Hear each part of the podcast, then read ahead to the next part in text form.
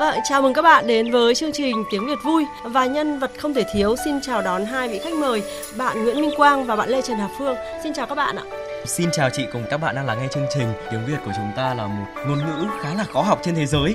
Tuy nhiên thì tiếng Việt của chúng ta lại nhiều ý nghĩa uh, sâu sắc mà để chúng ta có thể tìm hiểu đấy ạ. Ừ, thế còn bạn? Xin chào chị và quý thính giả đang nghe chương trình. Như em được biết rằng tiếng Việt là một ngôn ngữ được liệt kê là một trong những ngôn ngữ khó nhất thế giới bởi vì các cái nước khác thì họ sử dụng ngôn ngữ không dấu. Ồ, hôm nay chính bạn Hà Phương lại gợi ý cho tôi một chi tiết rất là hay để tiếng Việt vui số sau đấy là giấu trong tiếng Việt có đúng không ạ? Tuy nhiên hôm nay chủ đề của chương trình chúng ta là gì? Cùng nghe chia sẻ của ngài Sadi Salama, đại sứ Palestine tại Việt Nam. Thưa ngài đại sứ, điều gì khiến ngài sợ nhất nhưng cũng thấy thú vị nhất khi sử dụng tiếng Việt trong xưng hô ạ? vấn đề xưng hô đối với nhiều người nước ngoài đang sinh sống và làm việc tại Việt Nam là một cái vấn đề cực kỳ phức tạp. Thì người ta có thể rất là ngại. Người ta cũng không biết sử dụng đúng và chuẩn. Khi mới sang Việt Nam tôi không thể hiểu được thì các xưng hô như thế nào. Trong quá trình học tiếng Việt mới bắt đầu khám phá cách xưng hô tên của những người xung quanh mình tôi tin chắc là trong cái giai đoạn đầu tiên, trong quá trình học tiếng Việt tôi đã mắc rất nhiều sai lầm và cái sai lầm đó có thể dẫn đến việc thất lễ khi mình nói chuyện với người khác tôi hoàn toàn rất là vui mừng và tự hào, một trong những số ít người nước ngoài có thể xưng hô chuẩn tên của những người đối diện hoặc là những người nói chuyện với tôi. Có câu chuyện nào liên quan đến việc xưng hô đáng nhớ với ngài, thưa đại sứ?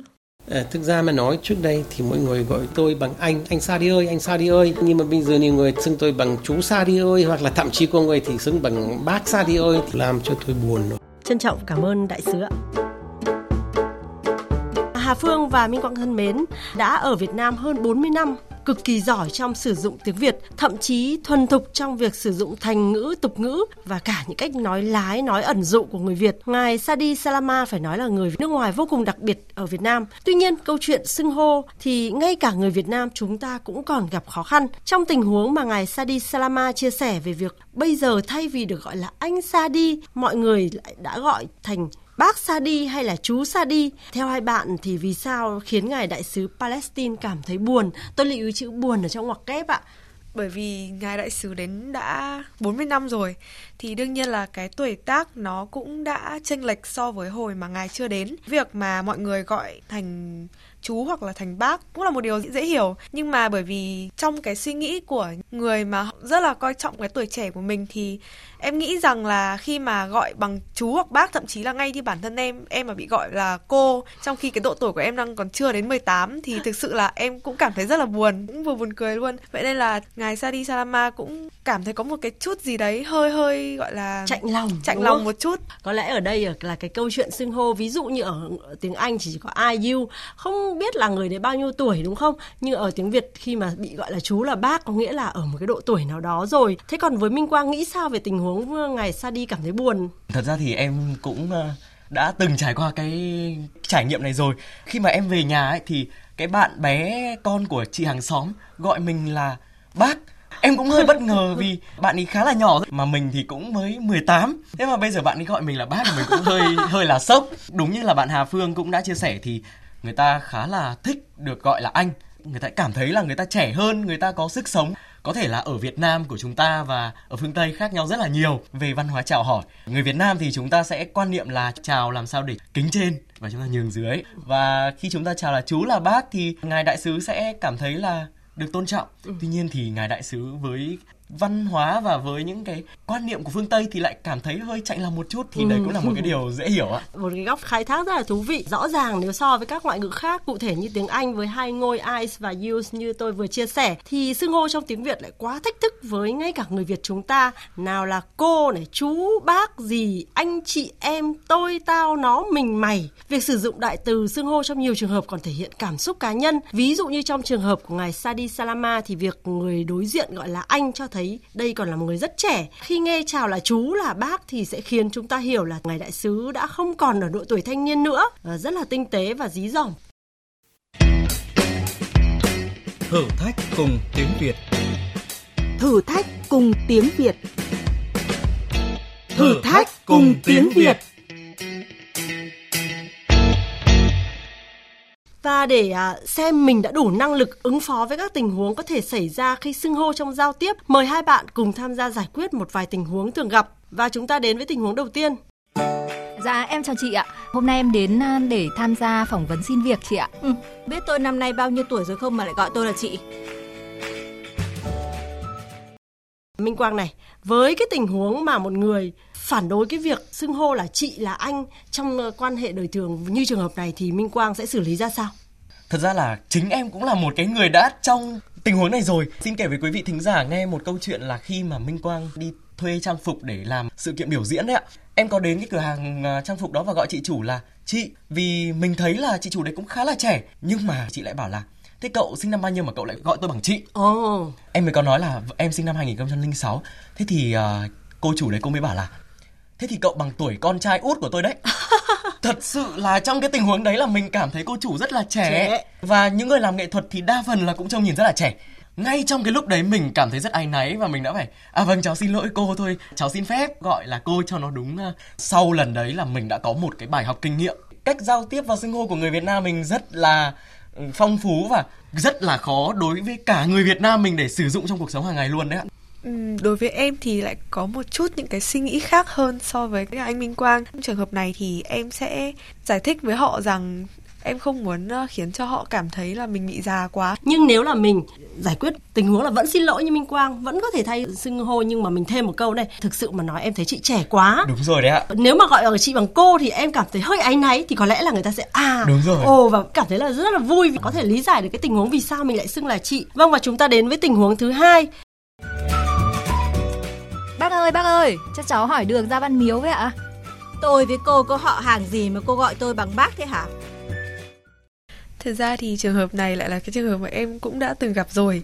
Tại vì có một số lần đi lên phố đi bộ và em đang cần tìm đường đi đến đâu đó. Cũng gọi là một bác cũng đang hơi gấp hỏi đường là bác ơi bác bây giờ để đến địa điểm này thì cháu nên đi đường nào? Cũng hơi gằn giọng với em bác ấy bảo là sao nhìn ta có già như thế đâu? Sao lại gọi bằng bác? Em cũng là hơi dối cũng chỉ bảo là tại vì cháu muốn xưng hô một cách lịch sự thôi. Rất là khó trong bối cảnh với người này thì không thể nào gọi bằng anh chị nhưng người khác thì lại không thể là cô chú thế với Minh Quang trong trường hợp này bạn sẽ xử lý như thế nào? Theo em thấy thì có một cách để mình vẹn toàn được cả đôi đường. Đó chính là nếu như em gặp một người mà em không thể biết là em nên xưng hô là anh là chị hay cô là chú Thì em sẽ mở đầu bằng một câu là À xin lỗi em không biết em có thể gọi uh, bằng gì ạ khi mà người ta có cho mình một sự lựa chọn, một đại từ nào đấy mà họ muốn mình gọi họ, chúng ta sẽ đáp ứng được, thỏa mãn được đôi bên. Người nghe người ta cũng thoải mái và mình thì cũng không vô lễ với người trên. Đây là một cái phương án rất là an toàn và ngoài ra khiến cho chúng ta trở nên lịch thiệp hơn. Vâng ạ, chúng ta vừa qua những cái tình huống khá thường xảy ra trong cuộc sống đời thường, chỉ riêng với việc xưng hô thôi ạ. Dù tinh tế và đòi hỏi sự linh hoạt trong quá trình sử dụng nhưng việc xưng hô cũng có những quy ước riêng. Xin chia sẻ cùng quý thính giả cuộc trò chuyện giữa phóng viên VOV2 với một giảng viên của trường Đại học Thủ đô. Mời Hà Phương, Minh Quang và các bạn thính giả cùng nghe. Hóa ra là thế. Hóa ra là thế. Hóa ra là thế. Xin chào à, tiến sĩ Nguyễn Thanh Huyền và rất là cảm ơn chị đã nhận lời tham gia chương trình. Để bắt đầu câu chuyện thì tôi có một câu hỏi liên quan đến ngay chủ đề về xưng hô của chúng ta hôm nay. Liệu tôi nên gọi chị bằng cô hay là chị ạ? theo cá nhân tôi thì lúc đầu mà chưa gặp chị ấy tôi rất là thích được chị xưng với lại chức danh của mình là cô Huyền cô giáo ấy theo nghĩa của xã hội là cái công việc mà tôi đang theo đuổi Tôi sẽ không gọi chị bằng chị nữa mà tôi sẽ gọi cô bằng cô Huyền, thể hiện rất rõ cái vai trò công việc của cô đang đảm nhiệm. Vậy thì thưa cô Huyền, việc sử dụng đại từ nhân xưng trong bối cảnh quen thuộc như là trong gia đình, dòng họ không quá khó bởi thực ra là có những cái quy tắc khá là chặt chẽ để cho mọi người có thể tuân theo. Nhưng trong giao tiếp ngoài xã hội thì việc gọi một người là anh là chị là cô chú bác đôi khi lại không tuân thủ theo cái quy tắc chung. Điều này thực sự là gây khó đặc biệt với các bạn trẻ thưa cô Thu Huyền. Thì là trong cái giao tiếp của người Việt của chúng ta thì thường có ba cách xưng hô. Thứ nhất thì chúng ta có thể là theo mối quan hệ gia đình, hai thì là chúng ta có thể là theo quan hệ tuổi tác, thứ ba là thông thường là chúng ta sẽ xưng hô theo chức danh hoặc là nghề nghiệp. Ngoài xã hội để lựa chọn một trong hai cách xưng hô thì ờ, thường là người ta sẽ hoặc là theo cái lứa tuổi ấy, ta sẽ có những cái sự cân nhắc. Nếu như mà mình thấy một người có cái lứa tuổi ngang với lại tuổi bố mẹ mình có thể gọi là cô chú bác.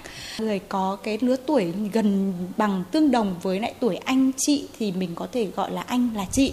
Thế nhưng mà như chúng ta cũng biết là một cái quy tắc mà tuân thủ trong cái giao tiếp thường là chúng ta hay lựa chọn cái quy tắc là phải khiêm tốn và tôn trọng cái người đối thoại. Cũng có một cái quy tắc ngầm đó là một số những cô bác tương đối nhiều tuổi nhưng họ mong muốn cái sự trẻ trung mong muốn chúng ta gọi họ là anh là chị. Chúng ta có thể lựa chọn uh, cái cách xưng hô để làm sao bạn khiến cho mọi người cảm thấy vui vẻ. Thưa cô Huyền thế vậy à, với các cái mối quan hệ xã hội đặc biệt là trong lần đầu gặp thì chúng ta nên sử dụng cách xưng hô nào để vừa đủ cái độ trang trọng nhưng không khách sáo và khiến cho người mới gặp không bị phật lòng gặp lần đầu tiên thì chúng ta có thể uh, lựa chọn cái cách xưng hô bằng chức danh hoặc là nghề nghiệp thay vì gọi theo cái mối quan hệ gia đình và gọi theo tuổi tác có thể là gọi theo những cái chức danh nghề nghiệp. Ví dụ bác sĩ, thầy cô nếu như họ làm thầy giáo, cô giáo, hoặc là chúng ta có thể là gọi các cái chức danh như là trưởng phòng ờ, giám đốc hay là trưởng khoa, vân vân.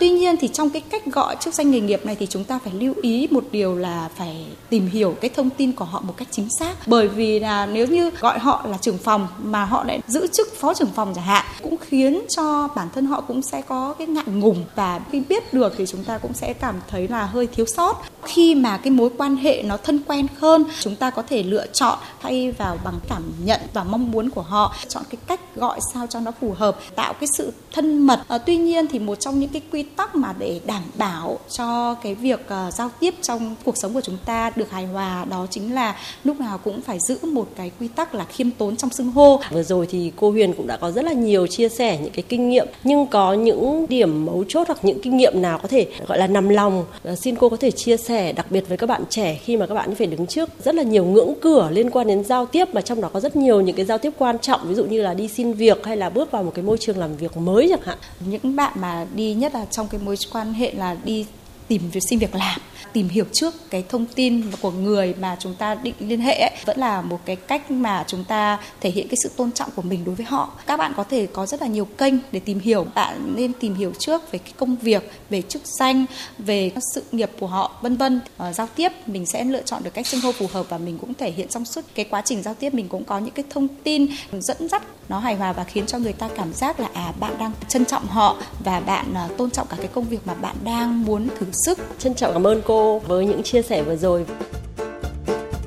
Vâng, thưa quý vị thính giả, tiếng Việt với sự phong phú và đa dạng đôi khi là thử thách với người sử dụng, đôi khi còn khiến người ta lâm vào tình huống giờ khóc giờ cười. Nhưng cá nhân tôi cho rằng việc xin lỗi trong nhiều tình huống hoặc sử dụng sự hài hước sẽ giúp chúng ta dễ dàng vượt qua. Và như bạn Minh Quang chia sẻ, chúng ta hãy mở đầu bằng một câu lịch thiệp. Xin lỗi, chúng ta nên xưng hô với nhau như thế nào ạ? Có lẽ sẽ xóa nhòa mọi cái khoảng cách cũng như là những phản ứng từ người đối diện. Ngại ngần trong giao tiếp sẽ chỉ càng khiến bạn mắc nhiều lỗi hơn. Một lần nữa cảm ơn hai bạn trẻ đã tham gia chương trình và tiếng Việt vui. Xin chào, tạm biệt và hẹn gặp lại các bạn ở những chương trình sau.